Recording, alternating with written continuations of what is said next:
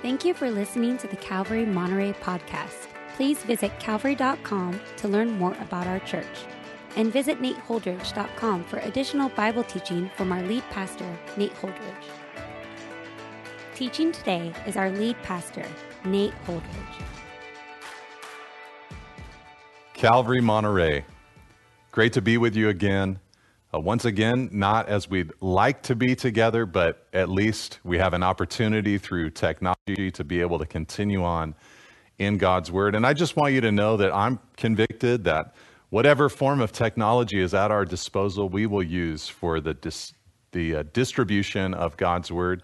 Uh, even if it came down to it and they took away our internet cables and uh, we couldn't stream a service, I would write these sermons out to you. I would get your addresses. We would mail them to you via the United States Post Office. Uh, the, the word has got to keep going forward. So praise God, we have our Bibles. We can get into the word. And uh, today we're going to be in Mark chapter 3. Mark chapter 3. Last week, of course, we went over to Romans chapter 8 for a little time for uh, celebrating Easter Sunday, the resurrection. I thought it was a wonderful time, a wonderful service, and uh, it was great to celebrate with you in a very different kind of way uh, this year. Hey, listen, I wanted to talk to you for a second before we get into Mark chapter 3, verse 20 to 35, and a little message I've called Believe the Right Things About Jesus. I just wanted to talk to you as your pastor about the plans for our church uh, moving forward. Of course, our governing authorities are beginning to have conversations about laying out guidelines regarding uh, reopening uh, the nation, the community, the economy, you know, things like that. So, what about the reopening of the church? Well, of course, there are so many things that we just don't know at this point. It seems that uh, day by day, week by week, we're getting more guidelines from the governing authorities on uh, what we cannot do, what we can do, what best practices are, and what things we just have to make sure that we adhere to. So, at this point, as of this weekend, we really don't know enough to say this is the plan. Even our own governor this last week said, hey, let's stick with the uh, stay at home order, and in a couple of weeks, he'll get back to us and lay out some more concrete plans. So, on one hand, nothing new to report. We just need to wait for the governing authorities, our governor, our local community uh, health department, uh, and the federal level to communicate to us on where we're supposed to go. And I, I hope and pray there's not too much of a conflict between uh, those various levels. But there are some things I did want to communicate to you today uh, that we're fairly certain of, that we know that we'll do uh, in the months and even throughout the rest of this year. The first one is that I wanted to let you know that we've already committed for the rest of 2020 to continue an online campus for our church um, in the same format that we're delivering it to you today.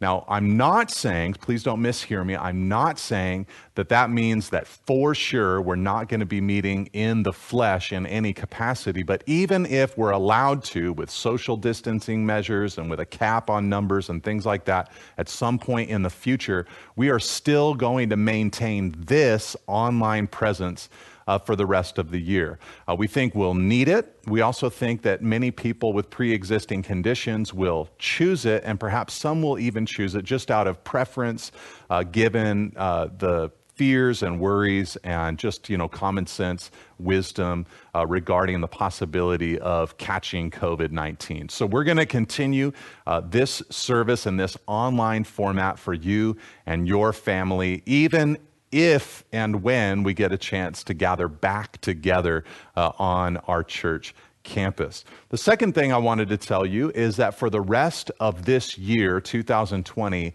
uh, we are likely going to hold the Tuesday night church service exclusively only online. A part of the reason for this is that, um, you know, obviously, Everything is up in the air. We're going to have to be quick and flexible whenever directives come down from the governing authorities. And in a lot of ways, our volunteer team is going to be in flux uh, whenever that day comes. And so our team really feels compelled to just focus whenever that moment comes on the Sunday gatherings and any creative things that we need to do on our campus to have some semblance of a gathering. And we'd rather not overextend ourselves by also simultaneously trying to figure out how to do that on Tuesday nights as well. So we're just going to remain uh, steadfast in those Tuesday night church services, but in an exclusively online format, uh, likely for the rest of 2020. Uh, the third thing I wanted to tell you beyond Sundays and Tuesdays is that we are planning to follow the guidelines and the directives of the governing authorities.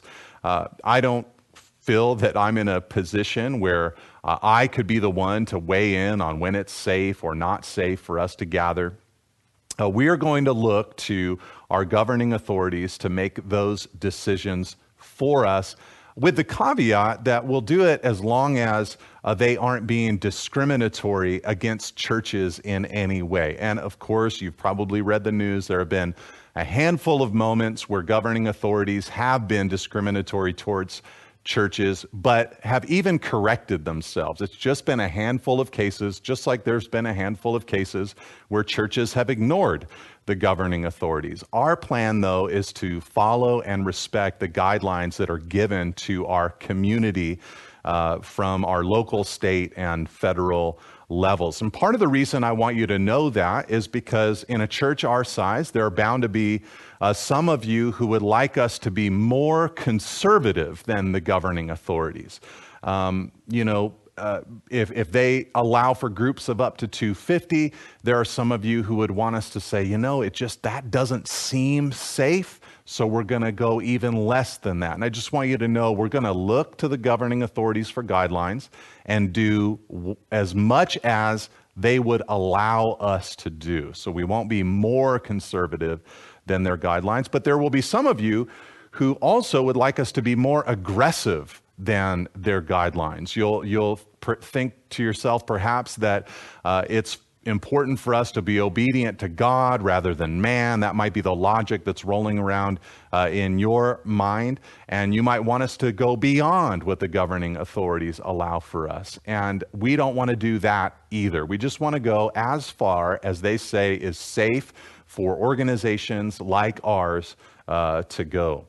And uh, so I just wanted to let you know that. I know some of you have read the news and seen various pastors who have defied the state and all of that. And uh, on this issue, there might be other issues down the line in the life of this church where uh, I am in defiance of the state, but I cannot imagine for the life of me that this is going to be uh, one of those subjects. So, like I said, as long as it's not discriminatory towards churches, we're going to comply with the governing authorities, be good citizens. We believe this is our way to love God and also love our neighbor uh, as ourselves. So, I'm sorry for the preamble, but I just wanted to give you a little sense of where we're going. And, you know, for me, I just wanted to let you know I am excited about these times. I'm not excited uh, about the difficulty and the chaos and the hurt and the pain that so many people are enduring. I'm sure by this point, many of you know someone who has contracted COVID 19. I know that I do. And I'm sure that you or many of the people you know uh, have been massively economically uh, hurt through this experience. And I am not celebrating any of that in any kind of way.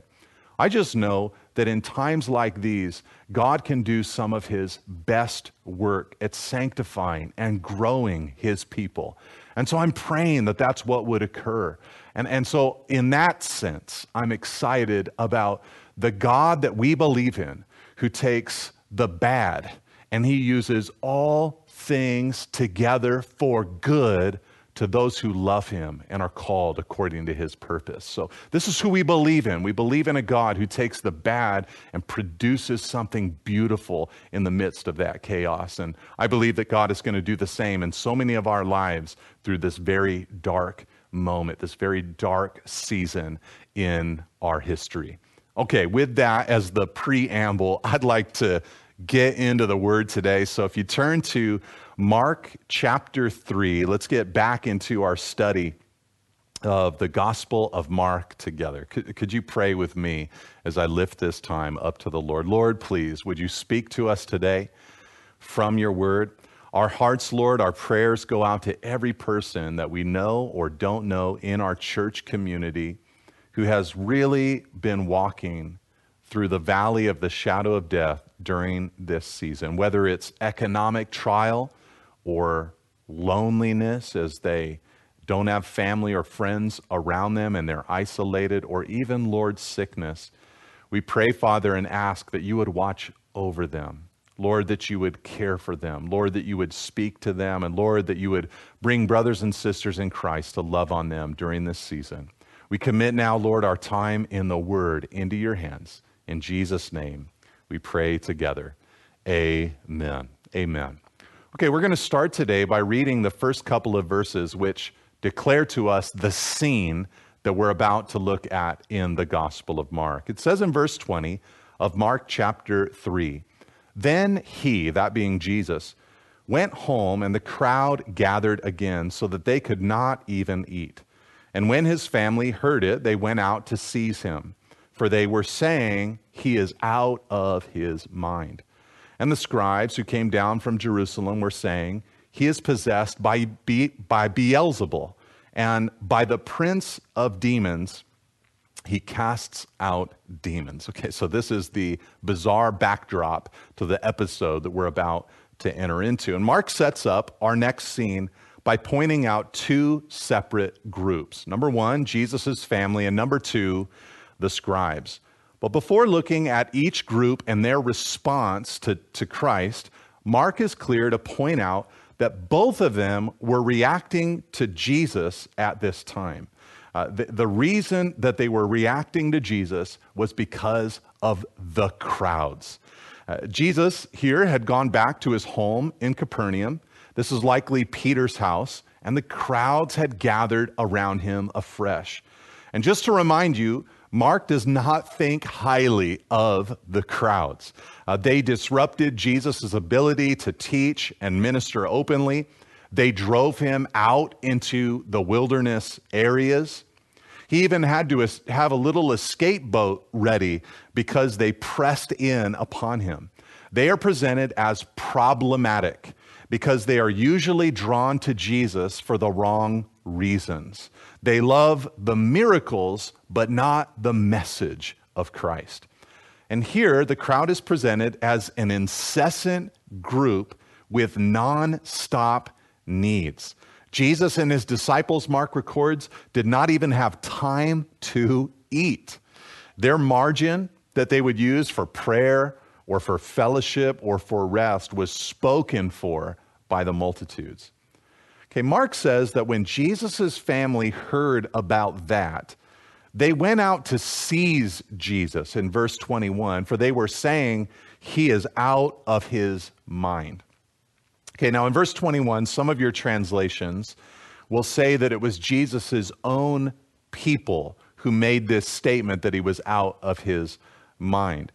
And, and the reason why there are other renderings, other versions that say his people instead of his family is because the Greek that Mark used uh, actually is a little bit unclear. Quite literally, it just means Jesus's own heard what was happening. They heard about the crowds. So we know that he's talking about Jesus' own people, but who are these people? Uh, but later in the passage, at the end of our teaching today, we're going to learn that it's Jesus' own family. Eventually, in verse 31, his mother and his brothers are going to show up and try to remove him from the crowd. So that's why some translators say it that way, because it can safely be said that it was his family who were repulsed when they saw the massive crowds. Uh, the fact that he wasn't eating and the hostility of the religious leaders. Uh, they concluded, at least temporarily, that Jesus was out of his mind. Now, they're not always going to feel this way. In fact, all of them, Mary and Jesus' brothers, They're eventually going to become pillars in the early church, but at this point, on this day, they thought that Jesus was crazy. But it's not just the family of Jesus who object to his popularity, but also in verse 22, the scribes, they also object. And these aren't any run of the mill scribes either. These are scribes who came down from Jerusalem. Jerusalem being on a mountaintop. Anytime you go from Jerusalem, you go down from Jerusalem. And when these scribes arrived, it's interesting. They could not deny that Jesus had power. They could not deny his miracles. They'd watched him deliver the demonized. People who were previously mad under demonic influence were being made whole by Jesus. No one could deny his power.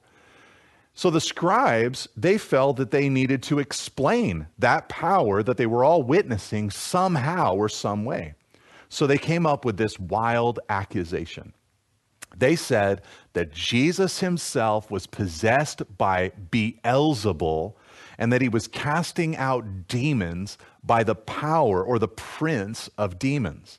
Okay, what does this accusation mean? And also, P.S., who's Beelzebul? Okay, this title, Beelzebul, it either means Lord of the Flies or Lord of the House or Dwelling. Uh, it's, it's difficult to pin down with great specificity uh, because throughout history there have been various spellings of this word and different usages in their day. What's clear, however, is that by Jesus' time, the title Beelzebul had been attached to, ascribed to Satan. So, to put it bluntly, they were claiming that Jesus was teaching, healing, and delivering the demonized by Satan's power. It's quite an accusation. Okay, so there you have it.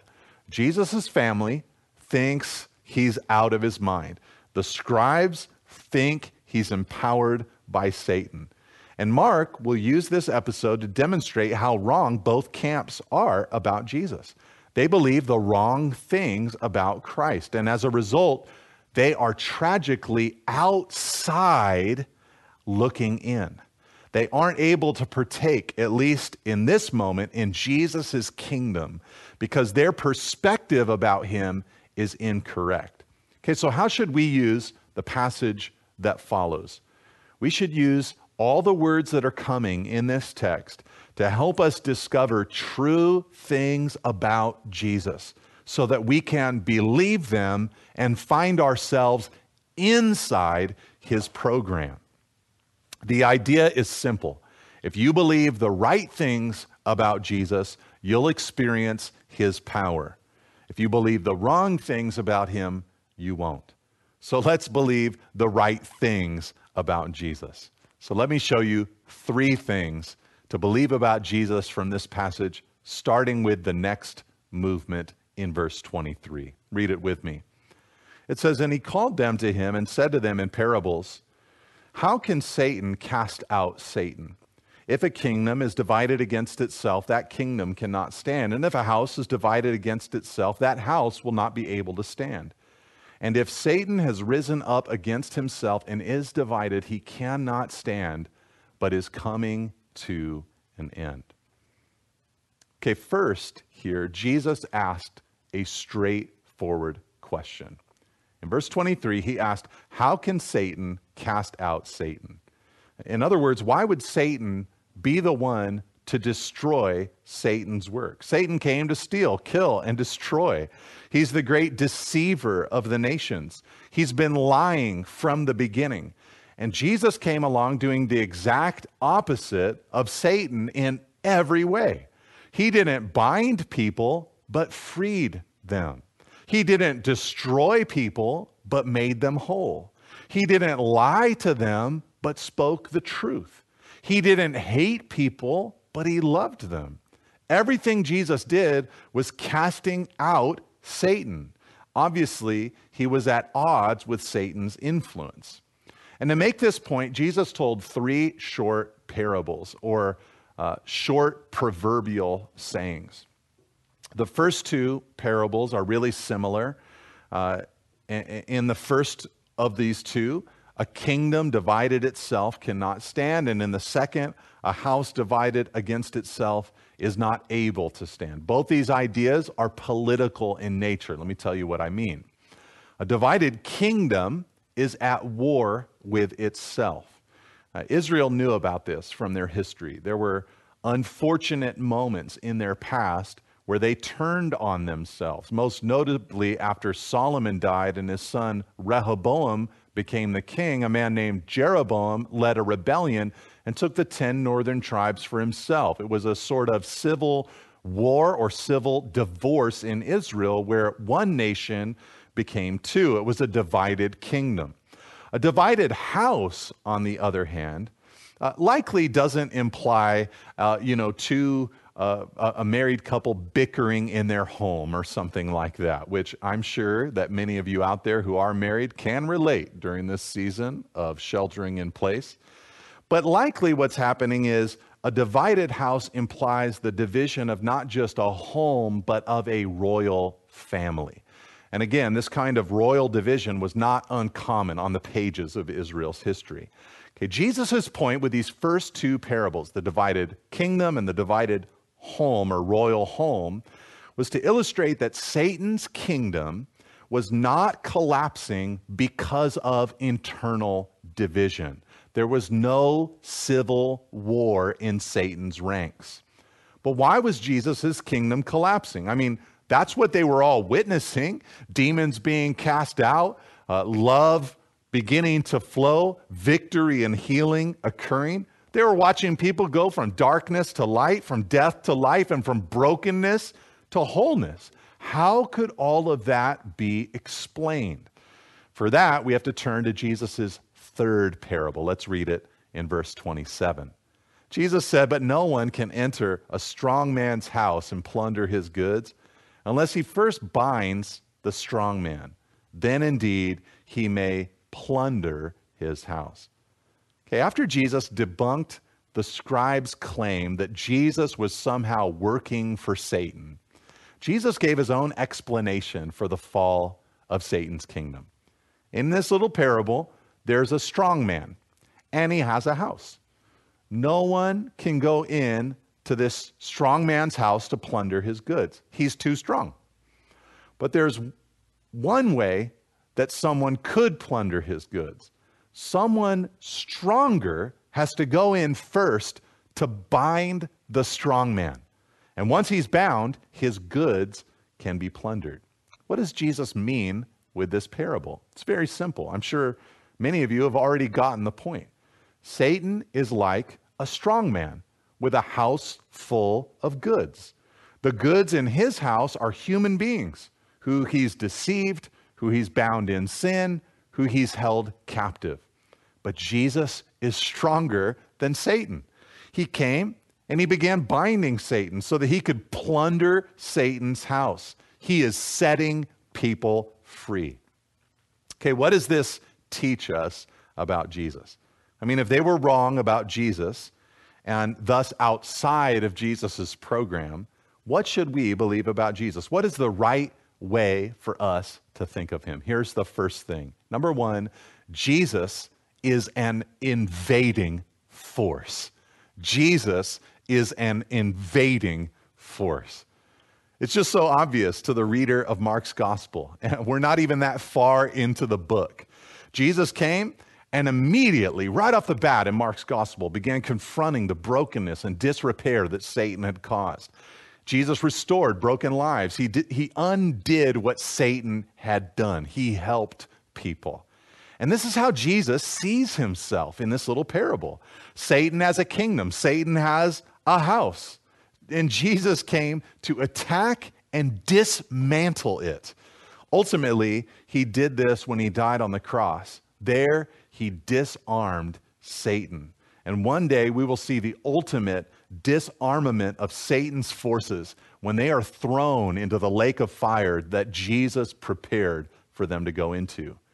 But the foretaste of Jesus as an invading force has already happened here in the book of Mark. And look, many of you, you know this from personal experience. There was a moment in your life where you were lost. but now you're found. You were blind, but now you see. You were dead, and now you're alive.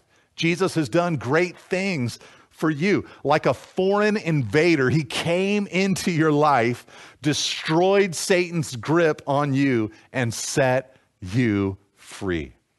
Now, I've often told the story of my own life how, as a teenager, I was slowly giving Satan control of my life.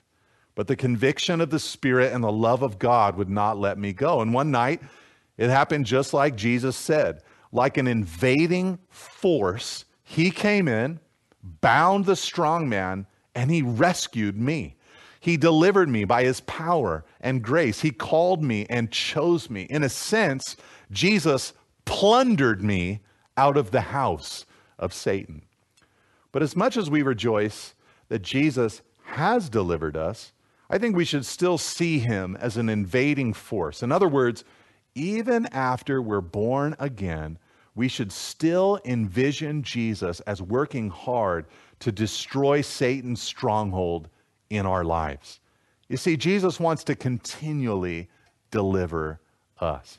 Recently, I got to start my reading of the New Testament over again. My Old and New Testament bookmarks propelled forward. I finished Revelation, went back to Matthew chapter 1. Remember in that chapter, before Jesus was born, the angel spoke to Joseph and said of Jesus in Mary's womb, Mary will bear a son, and you shall call his name Jesus, for he will save his people from their sins. Why was that the way it was said? Why is Jesus' name connected to the fact that he would save his people from their sins? Well, Jesus, the name Jesus, it's merely a Greek form of the Hebrew name Joshua, which means God saves. Because of this, the original Joshua is a great example. He led Israel into the promised land and won victories over various foreign powers that were ripe for God's judgment. In a similar way, our Joshua, Jesus, he comes along and leads us in victory over various sins in our lives. And personally, I believe this is one of the major opportunities that we're going through in our current time. This is a season where Jesus can grow us as we allow him access into our lives. I, I, know many people are downplaying the idea that anything productive or good or growth oriented can occur right now. I, I've even read of some who've said that it's wrong to even talk about personal growth in this season. I've even seen some who have excused uh, overeating or intoxication or the consumption of illicit online material, calling it a way to decompress during times of difficulty. But for the Christian, the answer to all that is no. Instead, we should see Jesus as an invading force who wants to set us free from all that. He wants us to use this time to shape and, and be transformed by his grace. So let's allow him room to do so. Okay, so that's our first big truth about Jesus in this passage. He is an invading force. Let's see what else he has to say. Verse 28, he goes on and says, Truly I say to you, all sins will be forgiven the children of man, and whatever blasphemies they utter. But whoever blasphemes against the Holy Spirit never has forgiveness, but is guilty of an eternal sin. For they were saying, He has an unclean spirit. Okay, now immediately when we read this passage, uh, most spiritually sensitive believers sit straight up and listen more intently. I mean, Jesus talks here in verse 29 about a sin that can never be forgiven. It's an eternal sin. Uh, some have called it or dubbed it the unpardonable sin. Now, we don't want anyone, ourselves included, to commit this particular sin. Whatever it is, we want to avoid it. It can never be forgiven. And over the years, many have taught about this potential sin in such an ominous and frightening way. So there's a little bit of a dark cloud around this little portion of Scripture. But before working on our own interpretation of this blaspheming against the Holy Spirit, I think we should notice the more hopeful notes which Jesus introduced uh, throughout this doctrine. He said in verse 28 All sins will be forgiven the children of man and whatever blasphemies they utter. In other words, before we take note of the warning, we must observe the blessing. In fact, we cannot understand the warning until, unless and until we comprehend the blessing. Jesus came to earth to die for the sin of the whole world. This is incredible grace, you guys. In Jesus, all sins you've ever committed can be forgiven. As we'll see in a moment, Jesus isn't saying that he forces everyone to accept his forgiveness. There, there is a sin that keeps someone outside of Christ's forgiveness, but he came to forgive all sin from the children of humanity. Before receiving Jesus' warning to the scribes, we have to celebrate such radical grace. But to understand the blasphemy of the Holy Spirit, we have to look at the context surrounding Jesus' statement. The scribes knew that Jesus was doing amazing things. The scribes said Jesus did those things by the power of Satan or Beelzebul. Uh, they said he had an unclean spirit. This is why Jesus talked about the danger of blaspheming the Holy Spirit. Notice how Mark says it. In verse 30, he says, For they were saying he has an unclean spirit. In other words, the scribes were the ones who were in danger of committing this particular sin. Jesus had been baptized in the Jordan River by John, and there, at that moment, the Holy Spirit came to live upon him. The Spirit of God was empowering Jesus' work and ministry. But they said that Jesus was not fueled by the Spirit, but by Satan. The things the Spirit was doing, they said Beelzebul was doing. And Jesus was warning them you are coming dangerously close to blaspheming the Spirit, and for that there is no forgiveness. So, the blasphemy of the Holy Spirit is a position that states that Jesus did not live, did not work, did not die according to the Spirit of God's power. In other words, Jesus' life, death, and resurrection were not divinely fueled or empowered. He is not from the, he is not from the God of the Bible, but must be explained in some other way. To blaspheme the Spirit is to reject who Jesus says he is.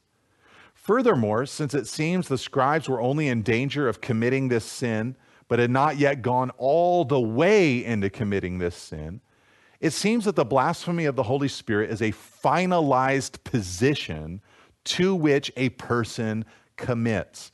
It's not a random action like, whoops, I just committed the blasphemy of the Holy Spirit. No, it's a persistent and immovable attitude. The heart becomes so hard, there is no way that it can shift. To this person, Jesus is not from God. Nothing can move them. Now, I should mention that many sensitive believers over time have wondered if they have somehow, some way, at some time committed this sin. But the nature of the sin is such that if you're worried you've committed it, you most surely have not committed it. Perhaps at some point you are well on your way to blaspheming the Holy Spirit, much like these scribes were on their way to doing this sin, but the mere desire to believe in Jesus is an indicator that you are not guilty of this sin. So if you've ever been part of a church or a group that has abused this doctrine or put some kind of weird manipulative fear in your heart because of this doctrine, you must get rid of that thought because that is not from the Lord. Okay, in a way, this doctrine, it's nothing new for the Christian. The gospel is there, it is preached, and we have to believe it in order to be saved. But if we say, when we hear the gospel, that it's not a divine message, that it's not from God, then we cannot tap into the forgiveness that Christ brought. It's disobedience to the gospel that condemns someone. 2 Corinthians 1, verse 8 and 9. We cannot reject the Spirit's work and witness through Jesus and be saved. It can't happen. You have to believe in Jesus. Okay, all that said, what should we learn of Jesus here? Considering what they wouldn't confess about him, what should we confess about Jesus? Well, number two, I'll say it like this Jesus came in the Spirit's power. Jesus came in the Spirit's power. You see, these religious leaders, they doubted Jesus' power. They thought it demonic, not divine. Therefore, believers should be on the opposite end of that spectrum. We should confess that Jesus came in the Spirit's power. We should celebrate his ability and grace and might. Okay, this, of course, means that we should believe the gospel message, but perhaps it means even more than that.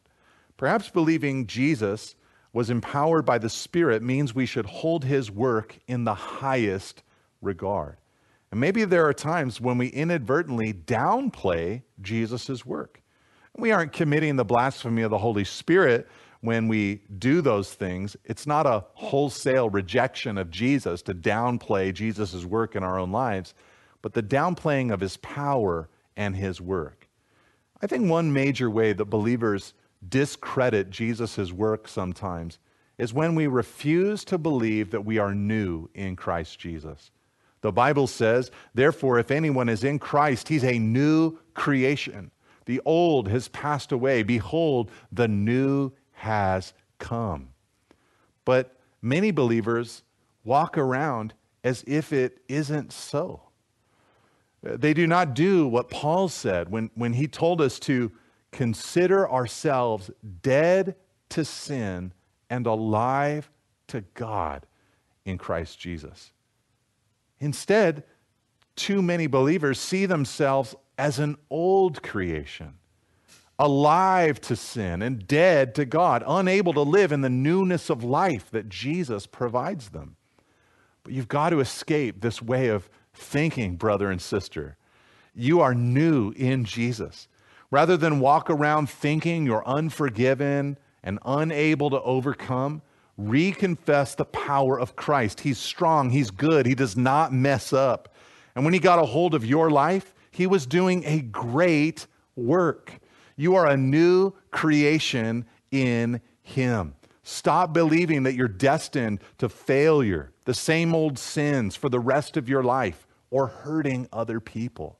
You aren't destined to that. Jesus has a new plan for you. So that's our second big truth about Jesus. He came in the Spirit's power. That was how he addressed the scribes. Okay, remember though, this passage started with his family growing suspicious of his ways. So let's conclude, let's end our time together by seeing how that particular episode ends in verse 31 to verse 35. It says, And his mother and his brothers came, and standing outside, they sent to him and called him, and a crowd was sitting around him.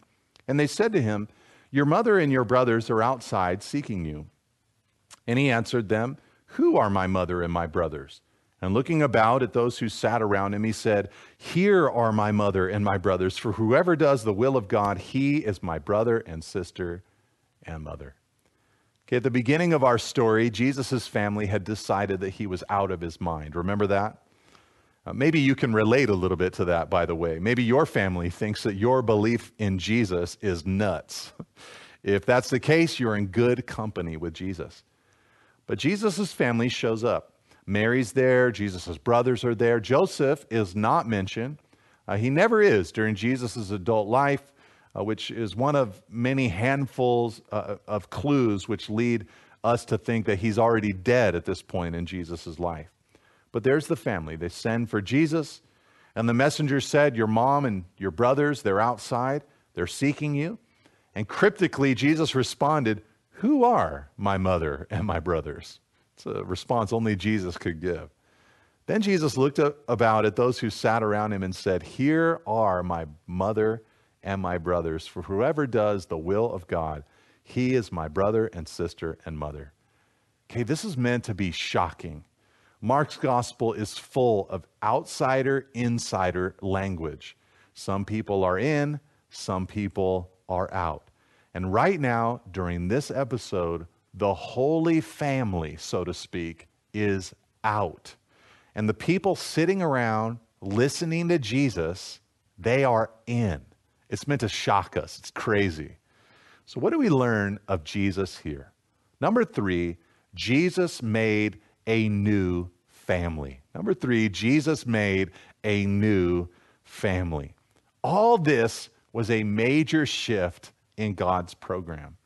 You see, from the moment that sin entered the world, God began promising someone who would come and destroy Satan. He would crush the serpent under his feet. He would be a descendant of Eve. He would be a descendant of Seth. He would be a descendant of Noah. He would be a descendant of Abraham and Isaac and Jacob. He would be a descendant of David.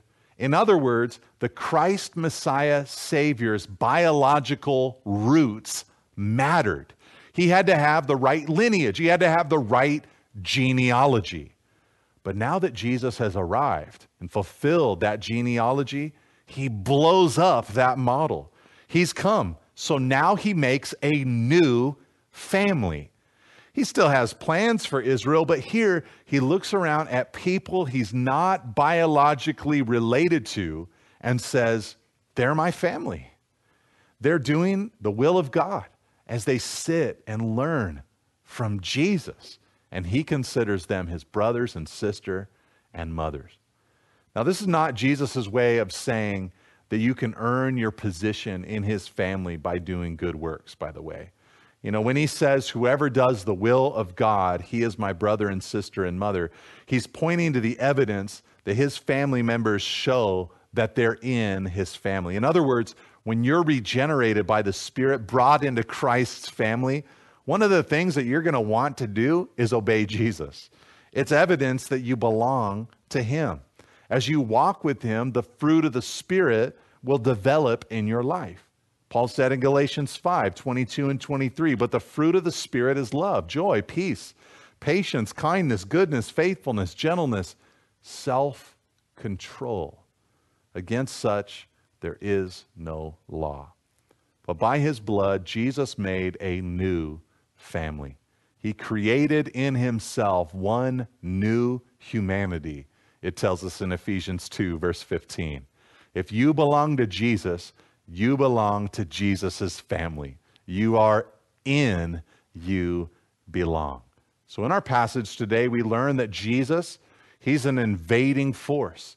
Jesus came in the Spirit's power, and Jesus made a new family.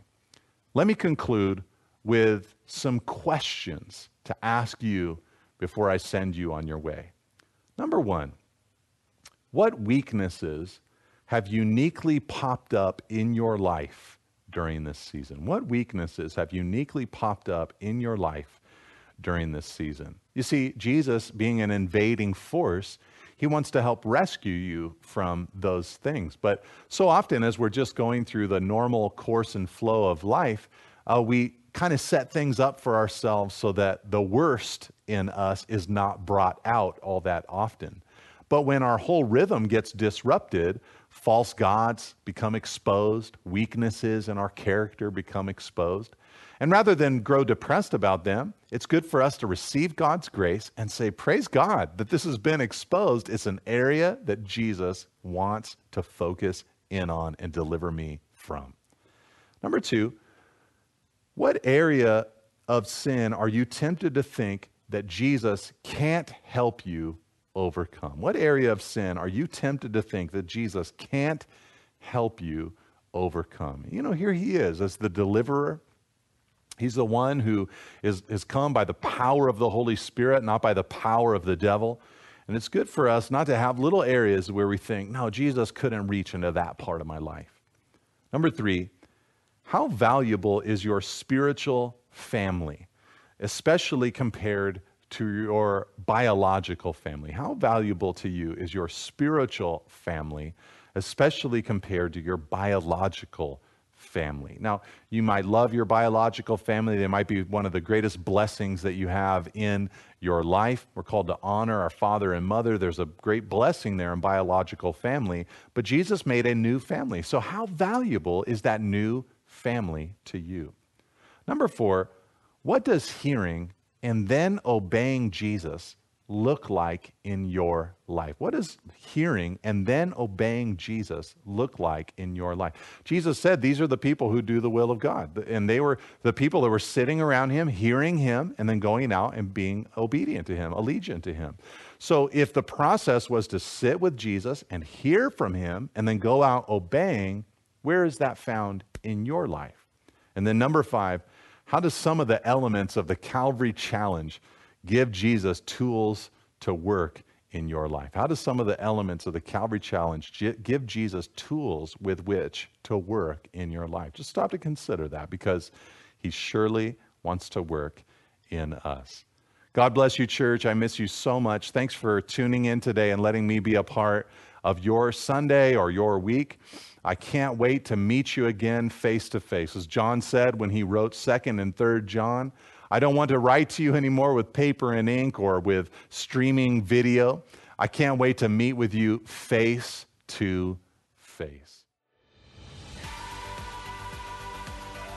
Thank you for listening. If you would like more teachings and information about Calvary Monterey, please visit calvary.com. You can also find books, teachings through the Bible, and articles from our lead pastor at nateholdridge.com. Thanks again for tuning in See you next week.